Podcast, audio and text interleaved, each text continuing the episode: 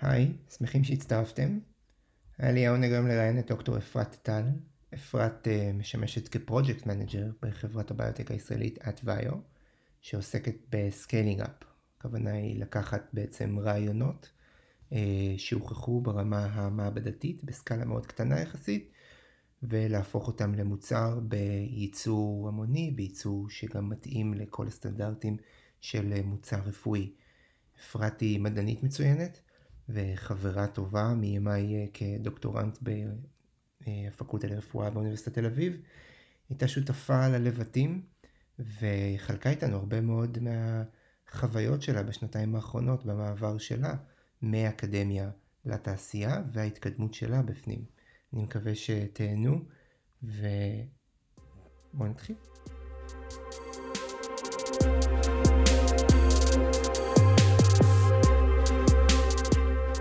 אהלן, ערב טוב, בוקר טוב, אפרת. אה, אני שמח מאוד שהסכמת אה, להתראיין ולהצטרף אליי לפודקאסט הזה. אנחנו, נהדר, אנחנו בזמנים אה, מאתגרים, אז אנחנו עושים את זה דרך, בצורה מקוונת, אבל מעבר לשתי, מעבר לאוקיינוס. אה, אני בסן פרנסיסקו, את ב? ישראל? איפה? ביישוב קורנית בישראל. אה, נהדר. אה, אני לא רוצה לקחת לך הרבה מה spotlight. מה, אשמח אם תציגי את עצמך קצת, וקצת על העבר האקדמי. גילוי נאות, אנחנו מכירים מתקופה קשה בחיינו, תקופת הדוקטורט. את יכולה להרחיב על זה? אה, בינינו, אף אחד לא מקשיב. טוב, אז אם אף אחד לא מקשיב, אני אדבר חופשי. הכי טוב. כן, אז קצת על המסלול האקדמי שלי. האמת שהיה לי מסלול ככה מלא, מלא שינויים. אה, אני בכלל התחלתי את הקריירה האקדמית שלי בטכניון, כשהגשתי והתקבלתי ואמרתי יאללה אני אלך אה, ללמוד, התקבלתי ללמוד הנדסה כימית. אמ, והיה לי כזה התלבטות בין ביולוגיה לכימיה, אבל אמרתי עדיף כבר להיות מהנדסת אז נלך להנדסה כימית והתחלתי ולמדתי שם את השנה הראשונה בטכניון. אה, ומהר מאוד הגעתי למסקנה שזה פשוט לא תחום העניין שלי. אמ, ואני מאוד מאוד רוצה ללמוד ביולוגיה. אמ, ועם ההחלטה הזאת גם הייתה איזושהי החלטה ככה, אם כבר משנים, אז משנים לחלוטין, אה, ועשיתי מעבר מאוד מאוד דרסטי אחרי שנה שלמה בטכניון, עברתי ללמוד בתל חי, ועברתי ללמוד אה, ביוטכנולוגיה. אה, באתי בכיף עם הטכניון, עם מלא קורסים שכבר עשיתי, עם פטורים, מבסוטה, לתוך מכללה מדהימה, ושם בעצם עשיתי את התואר הראשון שלי, אה, ואני, ברגע שהחלטתי לוותר על ההנדסה, היה לי ברור שאני הולכת לעשות תואר ראשון וגם תואר שני, בשביל לחפות על זה שוויתרתי על התואר מהנדס שלי. אה, ובאמת, איך שסיימתי את, אה, את הלימודים בתל חי, מיד חיפשתי מקום לעשות תואר שני, ובעקבות המלצה של מרצה שלי בתל חי, הגעתי לאוניברסיטת תל אביב, והוא מיקל אותי בדיוק, הגעתי אה, למעבדה של יוסי שילה באוניברסיטת תל אביב, אה, מתוך רצון ללמוד גנטיקה. התחלתי שם תואר שני, וכבר כעבור שנה הבנתי שמעבדה מצא חן בעיניי וש, ושטוב לי שם, והבנתי שהגנטיקה היום היא לא בדיוק גנטיקה, ובעצם התמקדתי לכיוון של תואר שהוא בעצם גנטיקה, ביוכימיה ונוירוביולוגיה, שילוב של שלושתם. אה, והמשכתי שם לדוקטורט ישיר. אה, ביליתי סך הכל שבע שנים באוניברסיטת תל אביב, במאסטר ודוקטורט, אה, וקצת ככה דוקטורט התארך ונמשך הזמן.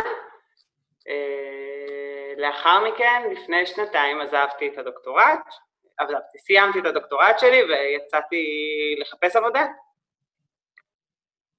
ובעצם הגעתי, עברתי, גם עשיתי מעבר דרסטי במקום מגורים, עברתי מתל אביב לצפון הארץ, לאזור הגליל, והשתלבתי בחברה מקסימה שנקראת אטפיו. היא בעצם חברה שעושה פיתוח תהליך. עושים פיתוח תהליך לחברות ביוטק מתחום הסל תרפי. התחלתי שם בתור סיניור סיינטיסט, והיום אני מנהלת פרויקטים. ככה זה על קצה המזלג, איפה אני היום. אז את אומרת בעצם שהקריירה האקדמית שלך התחילה, או המסלול האקדמי שלך בעצם התחיל משינוי מאוד גדול, חד. אני גם uh, בעברי uh, uh, הייתי בטכניה במהלך התואר השני, אחרי שהגעתי מתואר ראשון בבן גוריון, ואז uh, עתודה בצבא. השינוי מהטכניון לתל חי הוא, הוא באמת דרסטי, כמו שתיארת. את חושבת שבעצם המוכנות הזאת לשינוי מאוד מאוד גדול, עם משמעות מאוד גדולה לשאר השנים קדימה בעצם עבורך, אה, וזה שעשית אותו בשלב מאוד מוקדם, עזר לך בהחלטה בסוף הדוקטורט? אה, מה אני עושה הלאה? האם אני מפתחת קריירה אקדמית או האם אני עוזבת את האקדמיה? אה, אני לא חושבת ששם הייתה ההחלטה. ההחלטה בסוף הדוקטורט, האם להמשיך או לא, היא בעצם הייתה איזושהי החלטה שהתגבשה לאורך השנים. כשהתחלתי את, הדוקטור... את המאסטר בעצם, הייתי, מאוד קסם לי רעיון המשרה האקדמית, אה, אבל איכשהו בסביבות, אני חושבת, אה, השנה הרביעית למסלול הישיר, או אפילו החמישית, כבר התחלתי להבין שבעצם אני לא כל כך אה, רוצה להישאר במחקר. זאת אומרת, לא להישאר, אני היום גם מאוד מאוד בתחום המחקר, לא כל כך רוצה להישאר באקדמיה. אז אה, ההחלטה היא יותר, אה, בעצם הייתה איזשהו תהליך שעברתי בדוקטורט מאשר ה... מה שעברתי בין ה... בתואר הראשון. מה שעברתי בתואר הראשון מיקד אותי באמת לדעת, זאת אומרת, התחום הביולוגי זה, זה מה שמעניין אותי בחיים. זה מאוד מאוד מיקד אותי לזה, ואני עדיין ממשיכה בקו הזה. את יכולה להצביע במהלך המסלול שאת אומרת, התחלתי ממאוד רוצה משרה אקדמית, לאט לאט הבנתי עד נקודה מסוימת שהתהפכתי ואמרתי, טוב, לא. מה, מה העדויות, במרכאות אה, שאני שם, אה, שאספת בדרך, שהביאו אותך להבין שמשרה אקדמית זה לא בשבילך? או שאת לא מעוניינת בזה? אני חושבת שהיה חסר לי, אני באתי ממעבדה, אמ, כל מעבדה מתנהלת מאוד מאוד שונה. אה, אני הגעתי ממעבדה שהיא מעבדה מאוד מאוד טובה, עם המון אה, משאבים אמ, ושם מאוד מאוד גדול, שיש, אה, לסיטואציה כזאת יש יתרונות וחסרונות. היתרונות הם שבאמת כמות המשאבים היא בלתי מוגבלת. השמיים הם הגבול ואתה יכול לעשות כל שעולה על ראשך. Uh, החיסרון הוא שלפעמים כשאפשר לעוף כל כך גבוה, אתה מאוד מתנתק מהמציאות. והתעסקנו שם, בזבזנו המון המון זמן בלהתעסק בדברים שהם הרבה פעמים מאוד איזוטריים. Uh, וכשאני הייתי שואלת את עצמי איך זה בעצם מקדם את המדע, הרגשתי לפעמים שמאוד התנתקנו שם. באיזשהו שלב לפעמים, כשרואים את זה לפעמים אצל מנחים מאוד עשירים, כשהם כבר לא רודפים אחרי הכסף והגרנטים וכבר הכל יש להם, הם מרשים לעצמם אה, ללכת אחרי השאיפות ליבם, שהן מאוד מאוד מעניינות, אבל לי היה חסר יותר הקישור לעולם הרפואי, העכשווי של מה שקורה כרגע. בעצם אה, ה trade off הזה בין אה, אני מאוד מוצלח ברמה האקדמית, זאת אומרת, מבחינת, מבחינת ראש המעבדה, ה-PI, מאוד מוצלח ברמה האקדמית, מצליח להביא המון גרנטים, וזה אומר שאני בעצם חופשי, אבל נכנס לנישה יותר ויותר? כן, כן, לפחות אצלנו זה היה ככה. אה, עכשיו, מבחינת הדוקטורט, היה לי דוקטורט מדהים, עוד פעם, היה לי, המנחה שלי נתן לי לעוף ו- ונתן לי את כל המשאבים שאני רוצה, וכמעט uh, כל רעיון שהיה לי בתנאי שידעתי לנמק אותו היטב, הוא נתן לי ללכת איתו, uh, והיה מחקר ברמה מאוד מאוד מאוד מעמיקה, אבל זה היה מחקר מאוד מאוד מאוד בסיסי. זאת אומרת, עסקנו בבייסיק סיינס של הביוכימיה ושל התהליכים המאוד מאוד מאוד מאוד בסיסיים. בסוף על זה, נבנות, על זה נבנים הטיפולים הגדולים, אין ספק בזה בכלל. אה, אבל המרחק בין זה לבין להגיע לטיפול יכול לעמוד על 30 אה, שנה. ולי היה חסר פרקטיות אותי. אז זה בעצם הנקודה, את אה, רצית לבצע מחקר, להיות חוקרת, מדענית, כמו שהתחנכת ובעצם גדלת לאורך שנים עד הנקודה הזאת, במהלך הדוקטורט הישיר, אבל על הספקטרום לעשות את זה יותר קרוב למיטת החולה, יותר קרוב למשהו שהוא אפליקטיבי, שאפשר לייצר ממנו um, טיפול בזמן שנראה, בזמן שנראה לעין, בעצם משהו שאת יכולה להיות מעורבת בו. Um, עכשיו, נכון. ברגע, ש, ברגע שהחלטת על זה, והבנת שזה מה שקורה, את נמצאת בתוך האקדמיה, עכשיו זה משהו שחוזר על עצמו, שאני גם חוויתי בעצמי, ואנחנו שומע, שומעים את זה מהרבה מאוד אנשים. אנחנו, המודלים לחיקוי שהיו לנו בשנים אחורה, באותו שלב, הם אקדמאים. המנחה שלך מאוד מוצלח, מאוד מרכזי, מאוד אה, חשוב בתחומו ובאקדמיה. ממי את שואבת מידע על, על מה הלאה? איך אני מכוון את עצמי מפה והלאה? משהו שהוא לא אקדמי. אז האמת היא שלקראת סוף הדוקטורט, פשוט התחלתי לשאול המון. אמ, התחלתי לדבר עם כל מי שהיה, כל החברות שהיו לי במעבדה וכבר עזבו. כל מי שהיה סביבי. אני חושבת שכמו שאמרת, לי ולך יש היכרות אה, עוד מהתקופה ההיא, ואני זוכרת אותנו במסדרון מדברים על, אה, על מה יהיה ביום שאחרי. אמ, ממש, אני חושבת שהתייעצתי עם כל מי שיכולתי לשאול, על כל דבר, כולל בתחום הזה, אני חייבת להודות, גם המנחה שלי והמנהלת מעבדה שלי. זאת אומרת, אה, גם איתם התייעצתי על העתיד, ושאלתי. ניסיתי להבין, אתה, כשאתה נמצא בתוך הדוקטורט והאקדמיה, אתה מרגיש שאין לך מושג מה קורה בחוץ. אתה בעצם חי בעולם, אבל אתה חי בעולם מאוד קטן. שאלתי את כולם, עד שהתחלתי לקבל תשובות. מאוד מעניין אותי פשוט התגובה של, אה, של באמת המנחה שלך ושל אה, מנהלת המעבדה. את באת ואמרת, אני לא, לא, לא, לא רואה את עצמי מתקדמת למשרה אקדמית, אבל אני כן מאוד רואה את עצמי במדע. אה, איך, מה, מה, מה התגובה שלהם? איך, איך, איך הרושם הראשוני שקיבלת על איך הם רואים מדע מחוץ לאקדמיה? אז האמת היא שאני דווקא בקטע הזה אני חייבת להגיד שראיתי את זה משני כיוונים. אה, אני חושבת שבאופן כללי כשהרבה אנשים מסתכלים על החיים אחרי המעבדה, אה, הרבה, זה מתחלק להמון תתי סעיפים, אבל יש שני, שני כיוונים מאוד בולטים, שזה אחד זה תחום הפארמה, כל האנשים שהולכים לעבוד בחברות תרופות, ומתרחקים מאוד מהמחקר, אה, והתחום השני זה חברות הביוטק ואלה שמתעסקים יותר במחקר. עכשיו גיששתי לשני הכיוונים בזמנו, אבל כשכבר הגעתי להתייעץ איתם זה כבר באמת כשהייתי יותר מכוונת אה, מטרה לכיוון המחקר, אה, והם היו מאוד מאוד מפרגנים. זאת אומרת, אה, ברגע שאני חושבת, אני אפילו זוכרת שסיפרתי גם למנחה שלי וגם למנהלת מעבדה שאני הולכת אה, לעבוד באיזשהו תפקיד שהוא מחקרי, הם, אה, היה להם ממש חיוך על הפנים. הם שמחו לשמוע שאני נשארת בתחום, הם היו מאוד מאוד מפרגנים. אמ, אז מהבחינה הזאת הם היו, הם, זאת אומרת, אני גם אחרי זה בתהליך קבלת העבודה, המנחה שלי היה הממליץ הטוב ביותר שלי. אז אמ, דווקא הם היו מאוד מאוד אה, תומכים. הם לא כל כך הכירו חברות, הם לא ידעו לכוון אותי לאן להציע, אבל בוא נגיד, מישהו לתהליך חשיבה של מה לעשות, הם שניהם היו מפרגנים מאוד.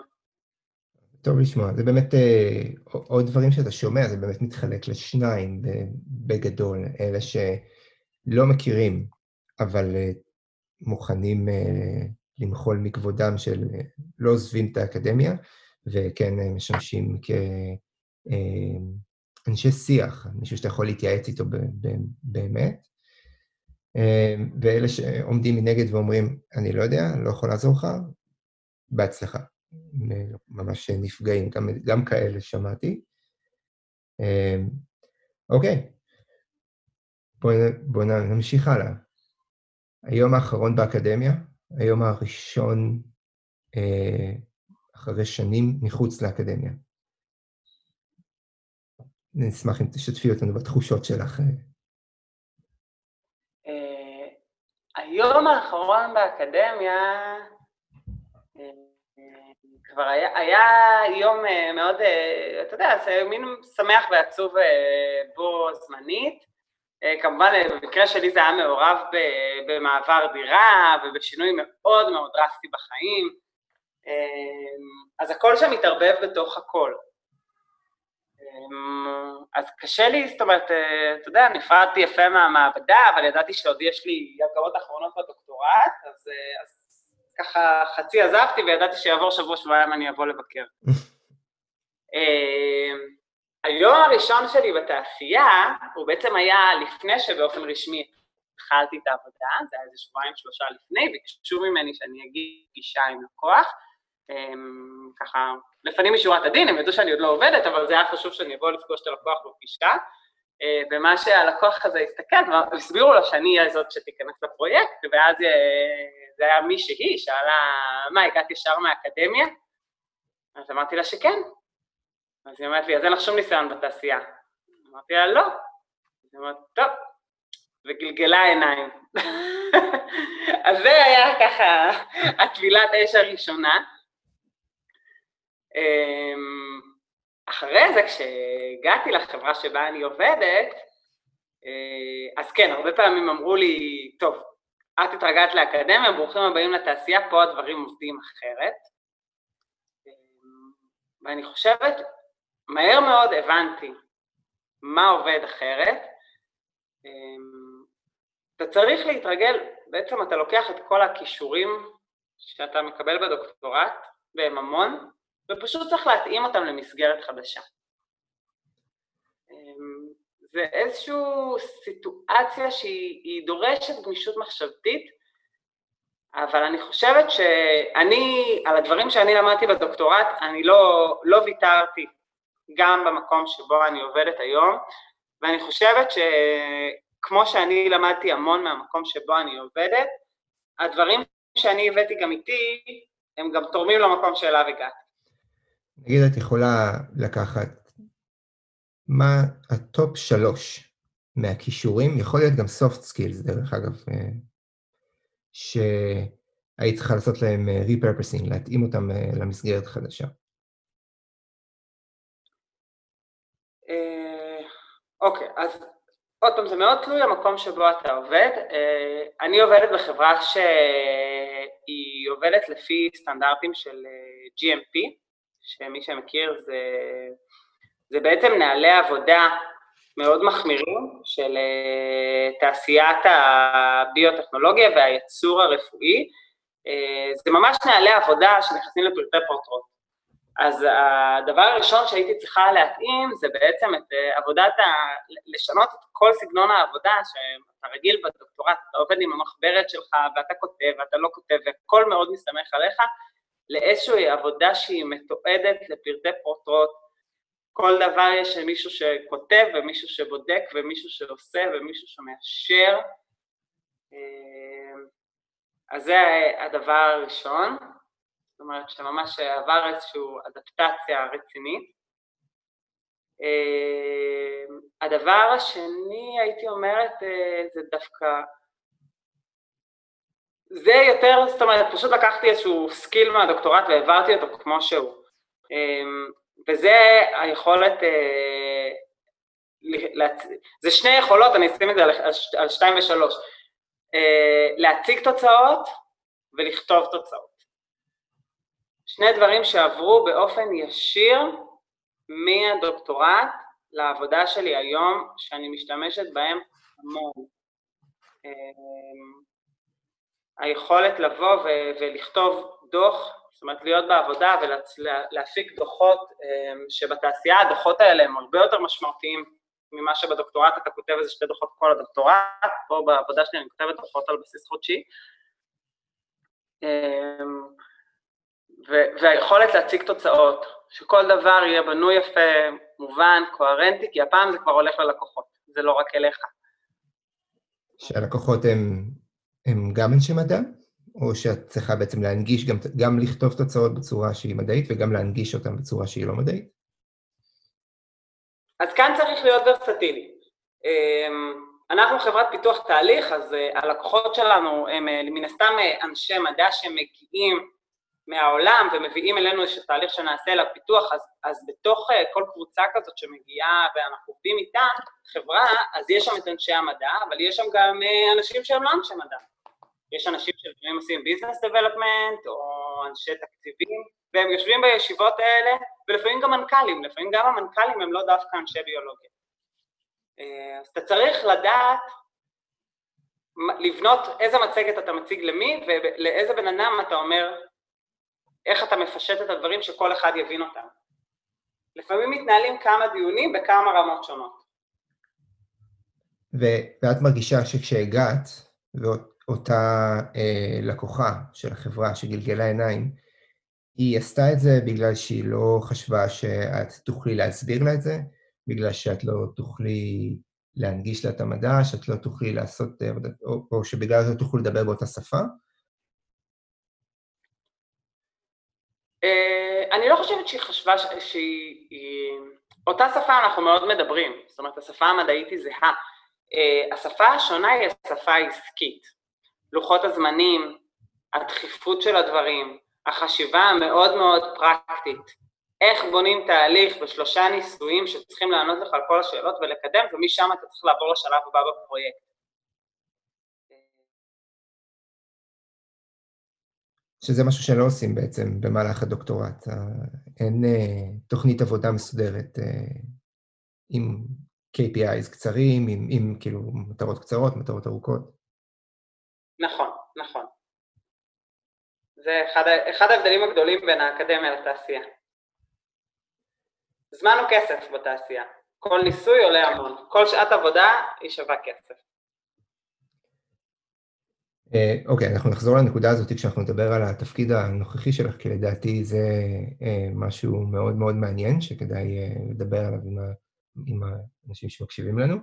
אבל אוקיי, הגעת לחברה, והם כמובן לקחו אותך, הם ידעו מאיפה הגעת ומה הרקע. הרגשת שיש אה, דרך מסודרת או איזושהי, שאיפשהו בחברה יש תיקייה, איך עושים onboarding, איך מקבלים בן אדם ואיזה דברים משלימים לו כדי לגשר על הפער מהאקדמיה לתעשייה, או שזה נסמך על uh, on the job training.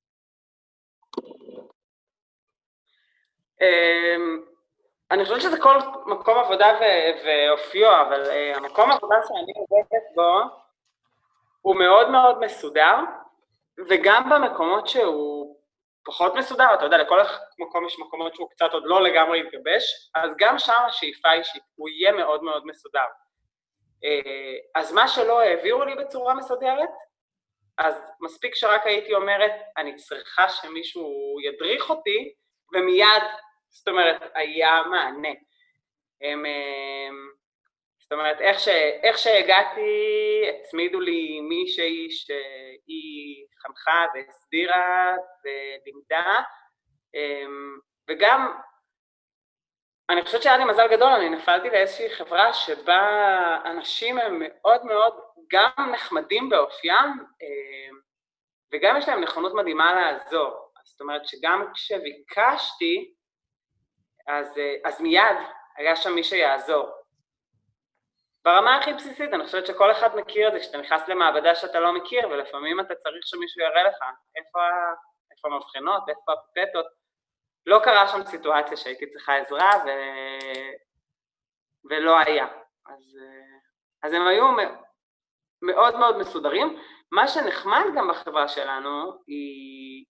זאת חברה קטנה, זאת אומרת, היא, היא הרבה דברים מוסדרים והרבה דברים גדלים ככל שהחברה גדלת והמטרות משתנות וההגדרות. יש הרבה גמישות.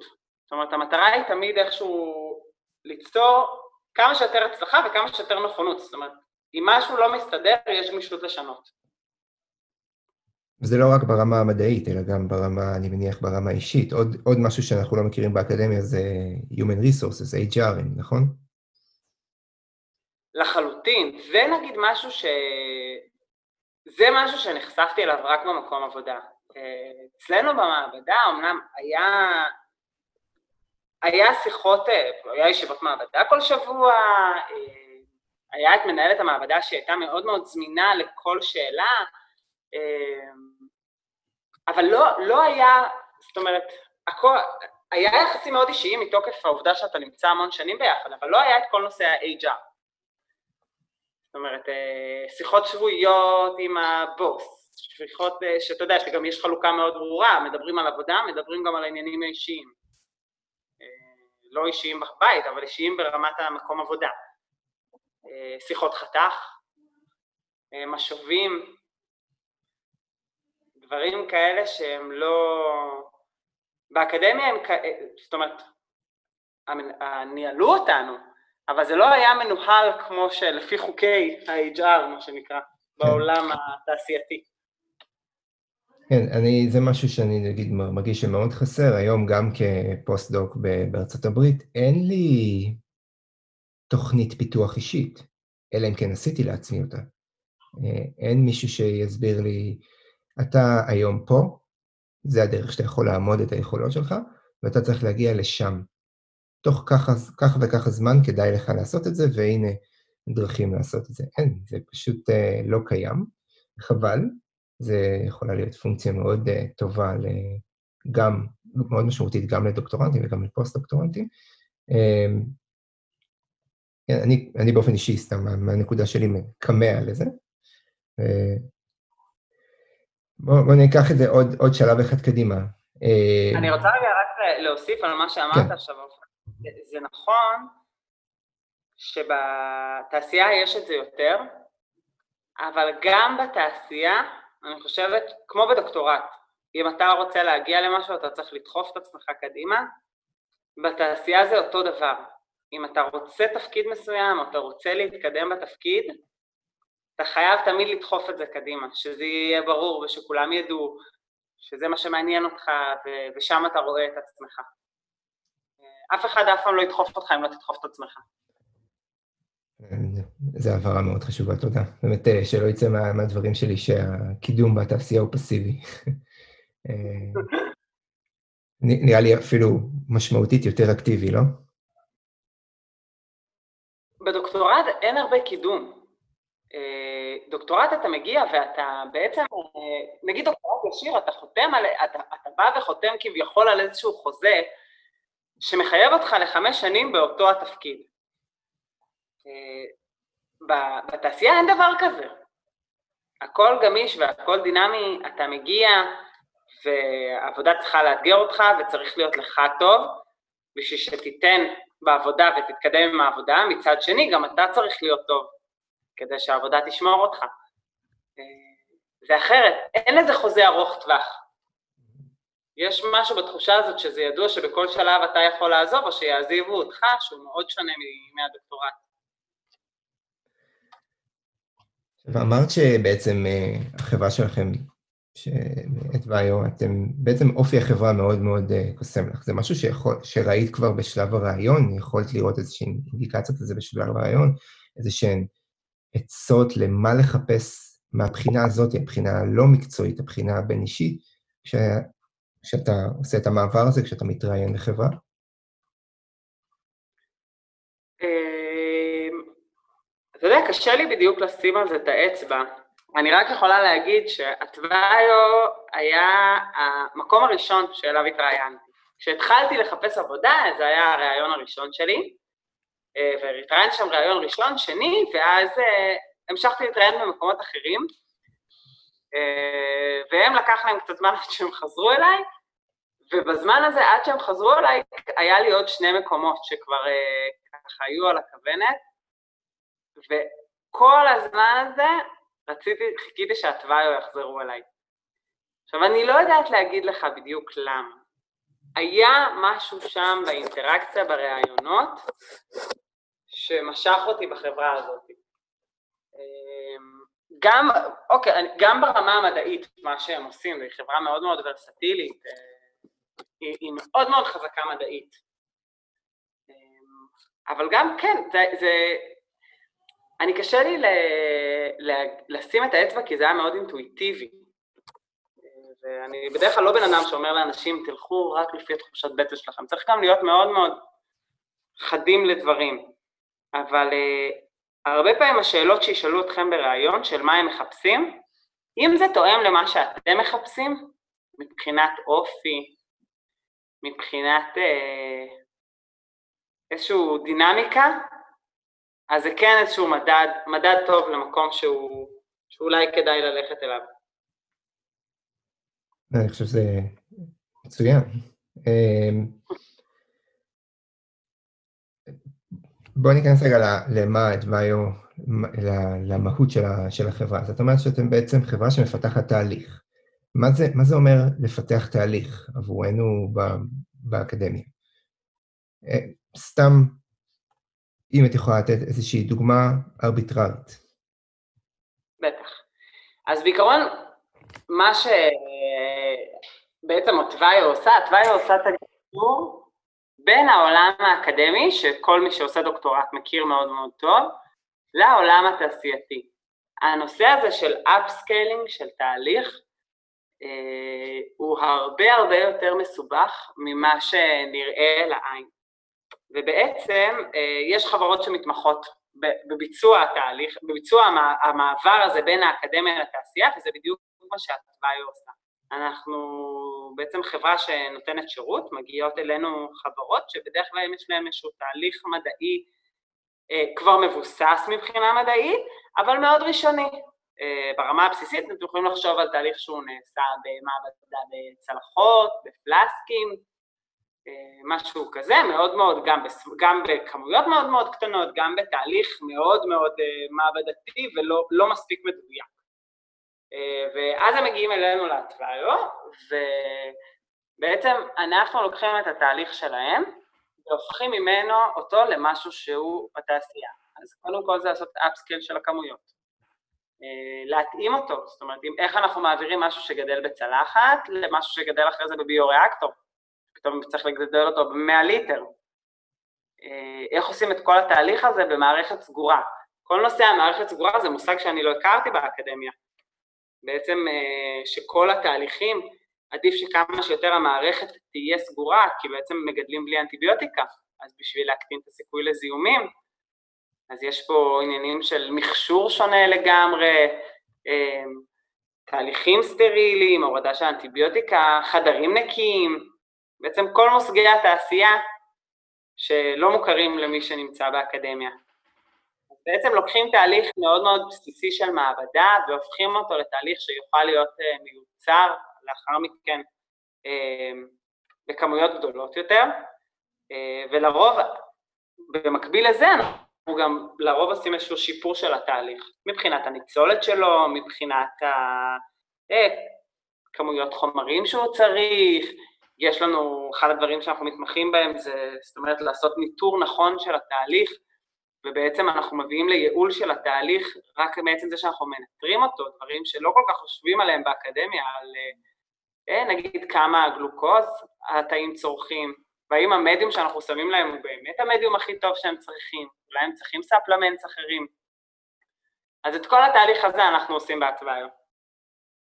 לאחר מכן אנחנו מוציאים את החברה עם איזשהו תהליך שהוא כבר תהליך מוגמר, שאיתו הם יכולים אה, לעבור לייצור ממשי, בחדרים נקיים, במקום של ייצור, לאן שהם יבחרו. אז, אז יש לי בעצם שתי שאלות משני הקצוות uh, של התהליך. מהקצה שנכנס, הלקוחות שלכם הם מעבדות מהאקדמיה, או גם סטארט-אפים קטנים עם רעיון מגניב שעבד בסקאלה מאוד מאוד קטנה? בדרך כלל סטארט-אפים. Uh, המעבדות מהאקדמיה, uh, לרוב הם בעצם איזושהי חברת סטארט-אפ עושה licensing לטכנולוגיה שלהם, או לפטנט שלהם. הופכים את זה לפטנט וזה, ואז פותחים על זה חברה. החברה תגיע אלינו.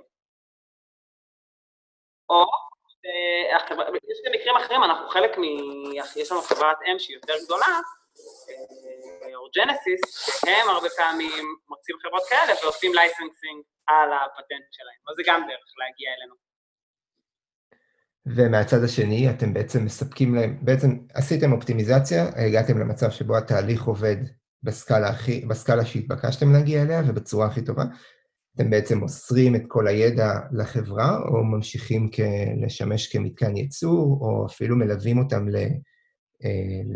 ל clinical trials, לאישורים של FDA. אז, אז גם, אוקיי, פה גם, מבחינת אה, תהליך צריך אה, להסביר. בעיקרון, אה, אנחנו מביאים אותם עד הנקודה הזאת, ואז אנחנו, בעצם הפטנט הוא תמיד נשאר של החברה, אנחנו חברה נותנת שירות, אז זה לא הפטנט שלנו. אנחנו יכולים ללוות אותם עד uh, הייצור שלהם ב-CMO, שזה נגיד מקום שבו אפשר לעשות ייצור בחדרים נקיים וסטרילים, ואז נביא אותם באמת עד התהליך שאנחנו עושים תא-טק טרנספר, מעבירים את הטכנולוגיה שאנחנו פיתחנו לשם, כבר לייצור מוכנה. Uh, ויש חברות שאנחנו ממשיכים ללוות אותם גם אחר כך. מבחינת ה-FDA, אמ, יש לנו המון ידע בכל מה שקשור לכל התהליכים הרגולטוריים, אבל אה, כמו שאנחנו חברה שעושה פיתוח תהליך של התהליך הביולוגי עצמו, יש חברות שלמות שמתעסקות ברגולציה. אמ, והם לרוב אלה שמסייעים בכתיבת המסמכים להגשה הרגולטורית של אותם אה, טיפולים רפואיים. ברגע, ברגע, ש, ברגע שיוצאים לעולם הזה של הפיתוח אה, אה, תרופות או טיפולים רפואיים, שזה יותר מה שאנחנו עושים, טיפולים, אז מבינים שבעצם זה עולם שמתבסס על כמה חברות. יש אותנו שעושים פיתוח תהליך, יש חברות שעוזרות, שמסייעות בתהליך הרגולטורי, יש כל, כל מיני אספקטים לתהליך הזה. עכשיו, את בעצם נכנסת לאדוויה בתור סיינטיסט, אה, בתור מדענית. אה, בעצם אני מניח שהתעסקת בעבודה המדעית של חלקים מסוימים, או תהליך אה, מסוים בתוך, של אל מול לקוח, או לקוחה, כמו שסיפרת בהתחלה. מה, מה כלל המעבר לתפקיד, לתפקיד הבא? גם בהזדמנות הזאת, ספרי על המעבר. אה, אז אוקיי, אני, זה, זה גם מאוד מתקשר ל, לימים שלי בדוקטורט. אה, אחד הדברים שאני ידעתי כשסיימתי את הדוקטורט זה שאני מאוד מאוד אוהבת את המעבדה, אבל הרגשתי שהגיע הזמן, הגיע זמני להתקדם משם. אמ, ואני חושבת ש... שפה יש, זה אחד הדברים שאנשים צריכים להחליט בסוף הדוקטורט, לאיזה כיוון הם הולכים. אמ, עכשיו בסוף, אה, כמו שאמרתי, אני, אני הגעתי לאטוויו ואני מאוד מאוד אה, התלהבתי מה, מהחברה, ובהתחלה התראיינתי לתפקיד של מנהלת פרויקטים. שהיה לי ברור שמדובר בתפקיד שהוא כנראה קצת גדול עליי, כי זה תפקיד שדורש ניסיון, ואני רק אה, מגיעה, ובאמת חזרו אליי ואמרו לי שמנהלת פרויקטים זה יהיה קצת קשה לגייס אותי, אבל שהם ישמחו להציע לי תפקיד של סיניור סיינטיסט. עכשיו, אני, אני הייתי מאוד מאוד uh, בעניין של החברה הזאת, אז אמרתי, כן, כן, כן, אני אבוא. והסכמתי להיות סיניור, uh, כאילו הסכמתי, תודה להם שהם קיבלו אותי להיות סיניור סיינטיסט, ובאמת היה מדובר בתפקיד מאוד מאוד מעבדתי. Uh, ממש עבודה hands on במעבדה, אבל uh, גם בעבודה הזאתי היה המון המון uh, המון המון גם עבודה של, זאת אומרת, שהיא מעבר למעבדה. אם זה באמת לחקור ולפתח ולהבין את התהליך, אם זה אה, לכתוב את הדוחות ולהפוך את זה למשהו שהוא באמת עבודה מול הלקוחות ברמה הזאת.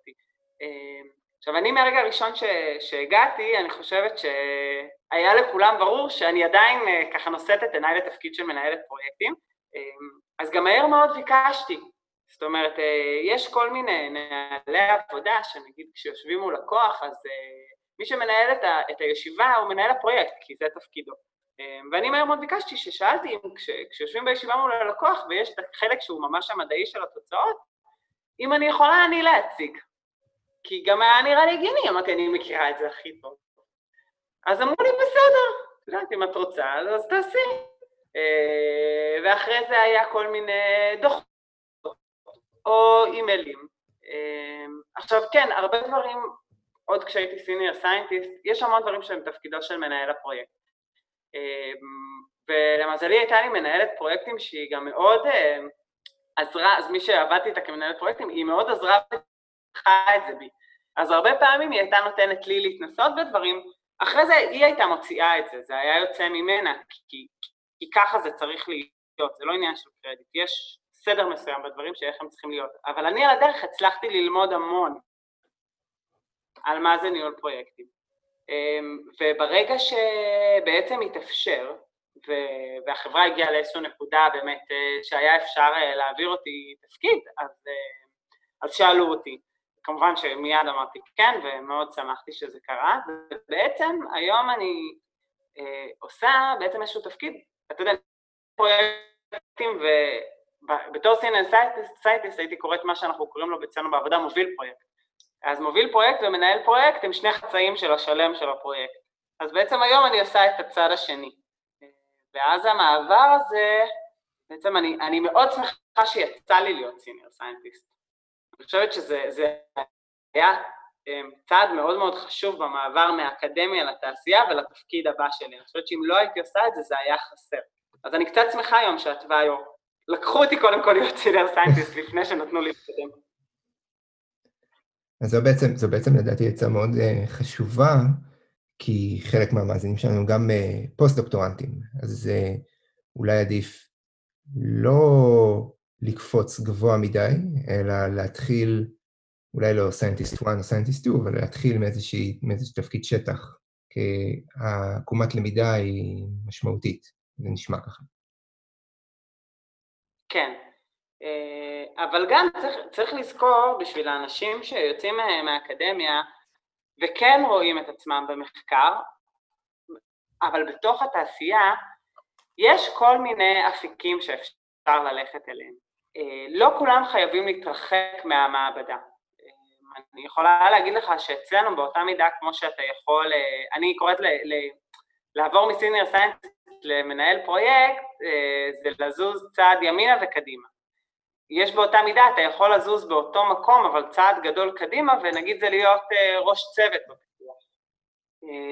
ואז באמת גם שם אתה נשאר הרבה יותר קרוב למעבדה, זה תפקיד כבר יותר, זה, זה לא תפקיד ראשון, זה כבר תפקיד שני או שלישי, תלוי בגודל הארגון, אה, וגם שם אז אתה מקבל, מקבל פתאום תפקיד ניהולי יותר, יש לך יותר אחריות, אז, אז זאת אומרת גם למי שמחפש עבודה שהיא היא, יותר, היא כן יותר מעבדתית, או עם יותר אוריינטציה לתהליך המחקרי מעבדתי, אז גם שם, זאת אומרת אפשר להגיע לזה, מתוך סיניור סיינטיסט אפשר להגיע לשני התפקידים האלה. וברגע שהחלטת על אה, ראש צוות או, או מוביל או מנהל פרויקט, והאחד לא נראה לך, יש... אפשר לעבור? אפשר לחזור אחורה? לא, לא, לא יודע אם לחזור אחורה, אבל אפשר לעבור? תראה, זה תמיד, מדובר פה תמיד בשרשרת של, אה, של שיקולים ואילוצים, וגם זה בעיקר הרבה הרבה גם צרכי החברה. אמ, הארגון שבו אתה עובד, הוא מתאים את העובדים כל אחד אה, לפי מה שהצורך הנוכחי ולפי מה שמתאים לכל אחד. אמ, אני חושבת שאצלנו לפחות היום בחברה, אז, אז עשו, אמ, הם באמת אה, אלופים ב-HR ואני חושבת שכל אחד אה, מצא מישהו ראש צוות מרוצה ממקומו ואני שעברתי להיות מנהלת פרויקטים מרוצה ממקומי, אני חושבת שכשאתה, טוב מבחינתי זה לא כרגע לאופק, אבל אני חושבת שאנשים כשהם עוברים מקומות עבודה, אז כמובן שאתה יכול להחליף, אה, להחליף הגדרות אה, תפקידים. אני לא כל כך, אה, אני מאוד חושבת ש, שתמיד, ש, שחשוב להתקדם, אבל גם חשוב מאוד לדעת מה אתה אוהב. ואם מישהו אוהב לעבוד במעבדה, אז יש, גם בתוך המעבדה יש הרבה מקומות שאתה יכול להתקדם. אה, נגיד בחברה כמו שלנו, השמיים, מבחינה מחקרית, השמיים הם הגבול. אנחנו עובדים עם המון פרויקטים ואתה כל הזמן לומד משהו חדש. אז אתה יכול המון גם להתקדם מקצועית. כל אחד בונה את הקריירה שלו. לאיזשהו... אתה יודע שדווקא בחלק הזה אני הרבה פעמים נזכרת כשסיימתי את הדוקטורט באוניברסיטת תל אביב, היה לנו סדנה לדוקטורנטיות לקראת סיום הדוקטורט, והסבירו על, על אה, מאפייני הקריירה, ואמרו שיש להם, אה, יש אנשים שיש להם קריירה שהיא כמו חץ, מתחילים מתפקיד מאוד בסיסי והם עוברים לתפקידים ניהוליים, ניהולי, ניהולי, ניהולי, ניהולי, כל הזמן מנהלים עוד ועוד ועוד עובדים. ויש אנשים שעושים מין אה, תפקידים רוחביים, והם האנשים המקצועיים, שהם כל הזמן מתמקצעים על עוד ועוד ועוד דברים, והם נהיים איזושהי אוטוריטה מקצועית מאוד מאוד רצינית, אבל הם לא עוברים לתפקידי ניהול, הם תמיד נשארים איכשהו בתוך הפאנל המקצועי הזה. ויש אנשים שיש להם אה, קריירת ספירלה, הם קצת מתקדמים בניהולי, טיפה, טיפה ממשיכים, מתמקצעים, עושים עוד קפיצה קטנה ניהולית. זה כל אחד איך שהוא רואה. אני הכי אהבתי את המודל של הספירלה, אבל אתה יודע, כל, אני עוד לא יודעת אם שם אני אהיה בסוף. אני, אה, אני, אני חושב שיהיה גם את מודל, מודל הענן, כמו, אה, כמו המודל של אורי אלון. אתה נכנס וקורים שם דברים, ואז אתה יוצא איכשהו. צריך. להישאר בתוך מעבר העבודה, לא לצאת. כן. מעולה, זה באמת אה, המון המון המון המון מידע והמון אופטימיות, אני ממש אה, מאוד אוהב את זה. אה, עכשיו, אני לא... כיוון שאנחנו עוד רגע נהפוך גם את בצד השני של העולם, ב... רוצה לשחרר אותך לישון, להתחיל את היום של מחר עוד מעט. שאלה כללית לתקופה שלנו, איך, איך אתם מסתדרים? איך את מסתדרת עם הנורמות עבודה המשתנות האלה עכשיו, תחת איום הפנדמיה?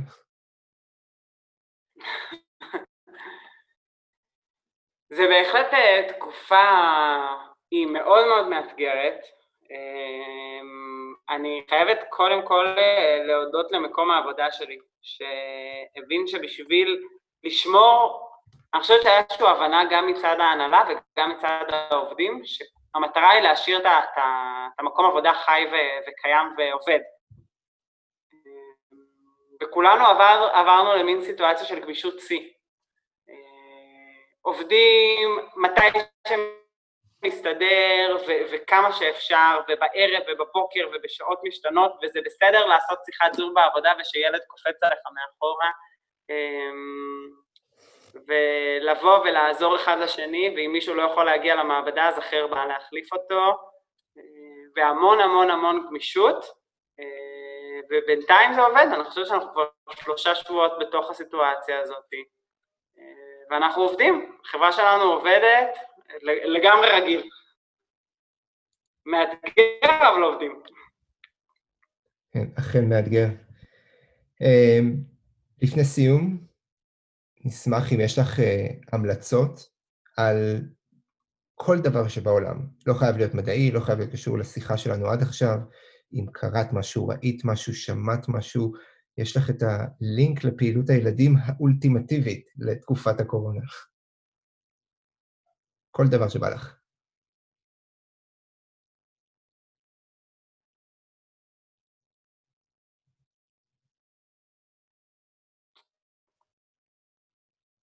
האמת, אין לי זה, שכל אחד יעשה מה שטוב לו.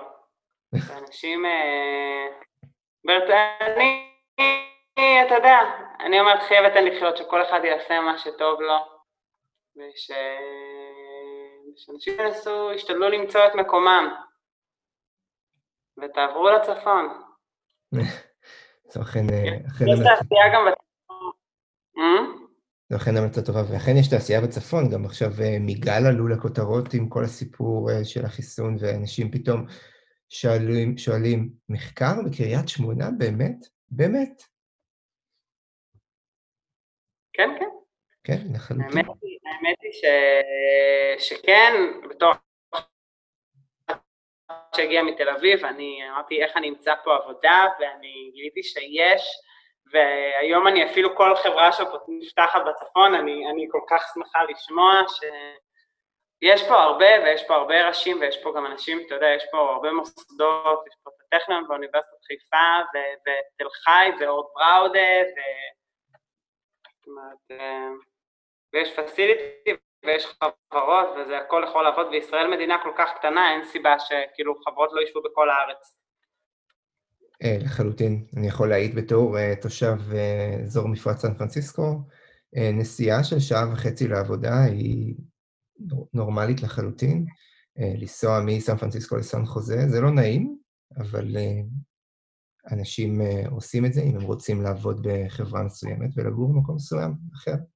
הגיוני לחלוטין. אנחנו צריכים להתרגל לסקאלה אחרת. נהדר. אפרת, זה היה ממש ממש תענוג. אני חושב שהחיוביות, שה, האופטימיות והמידע הרב הזה הוא מאוד משמעותי לאנשים שמקשיבים ומחפשים אה, מקורות מידע על מה מצפה או מה, מה קיים מעבר לאקדמיה ואיך עושים מעבר. אה, תודה רבה לך על הזמן, אני מאוד מעריך את זה. אה, תודה לך, תודה שהצעת לי לבוא. בכיף, בכיף. ואנחנו נמשיך אה, לדבר עוד אה, מעבר לרעיונות האלה. חובה. יאללה, לילה טוב. לילה טוב.